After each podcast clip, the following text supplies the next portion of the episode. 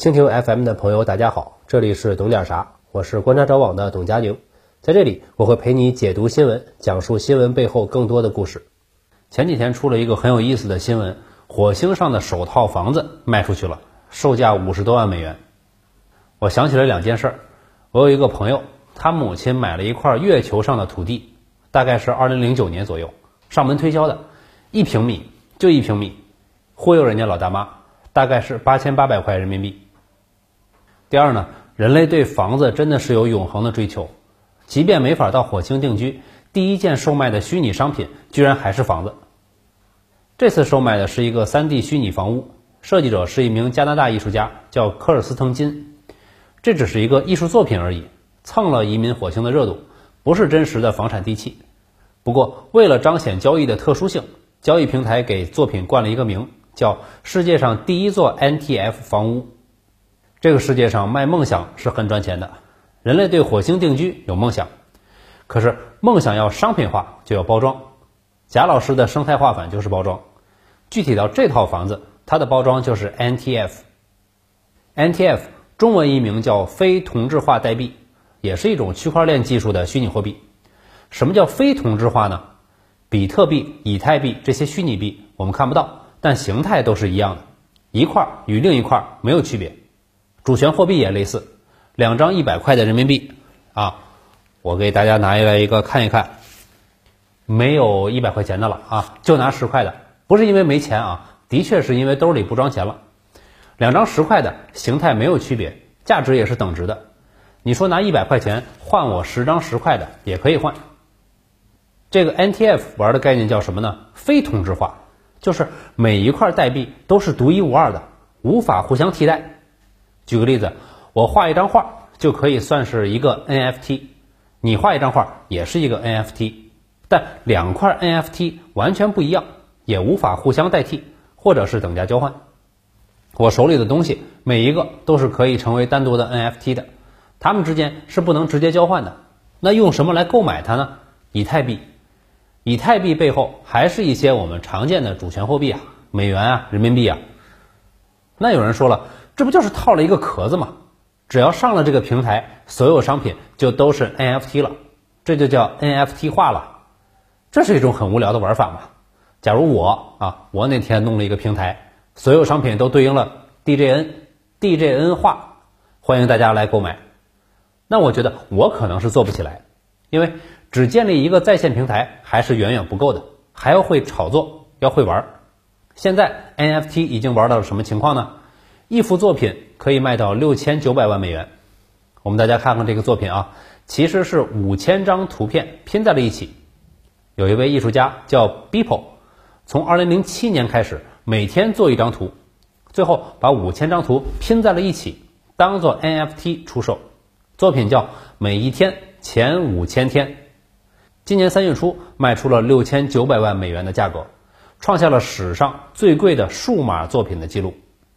Beeple 是一位很有名的视觉艺术家，他可比我干多了，坚持日更十三年，题材以超现实科幻为主，作品质量很高，在全世界广受好评。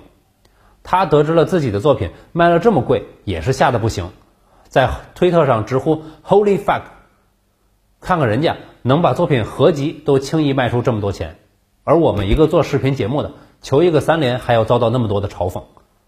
Beeple 之前就有过作品被炒出高价，去年十月他做了一幅动图，后来炒到了六百六十六万美元，这也暗合了我的。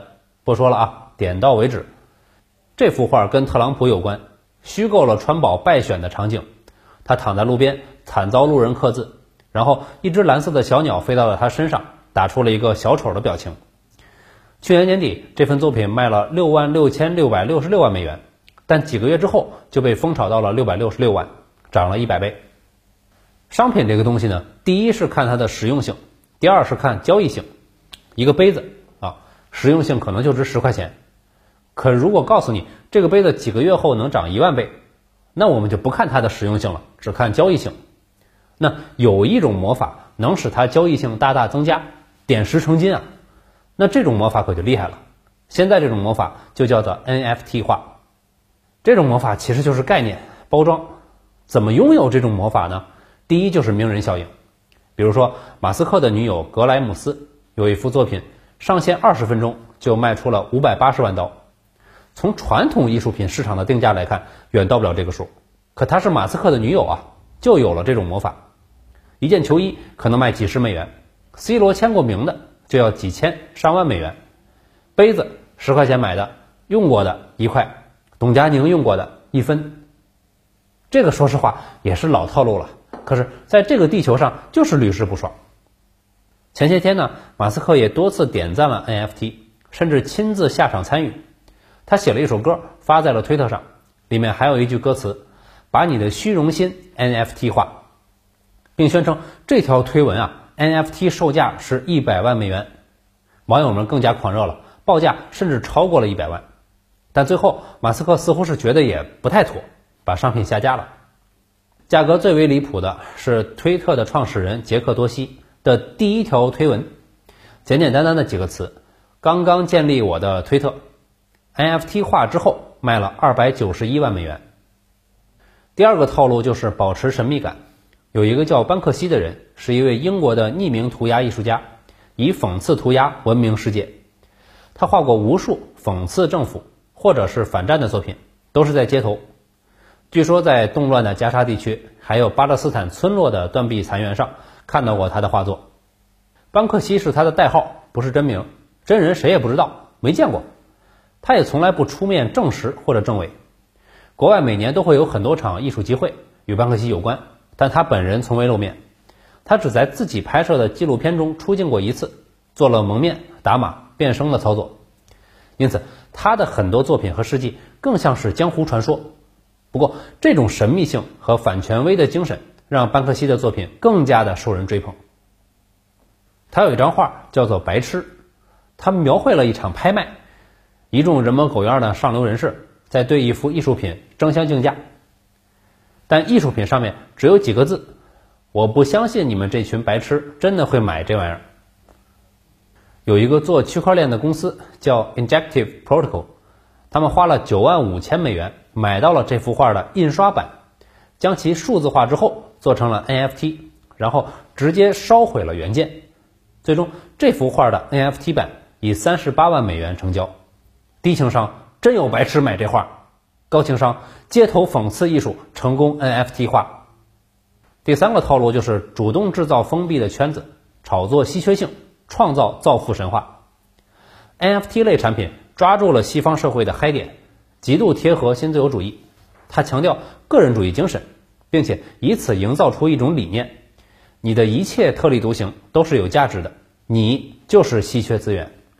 借助这种理念落地的产品，就有一款叫做“迷恋猫”或者叫“以太猫”的游戏，它也是 NFT 的早期产品，就是图片形态的猫猫图。玩法呢，就是在平台上买猫、生猫、卖猫，玩家可以用以太币买两只猫，让它们繁殖后代，再把生出来的小电子猫挂在市场上拍卖。如果遗传出来的花纹好看、特性稀有，就可以拍出高价。这个游戏大家见过没有？不就是电子宠物的升级版吗？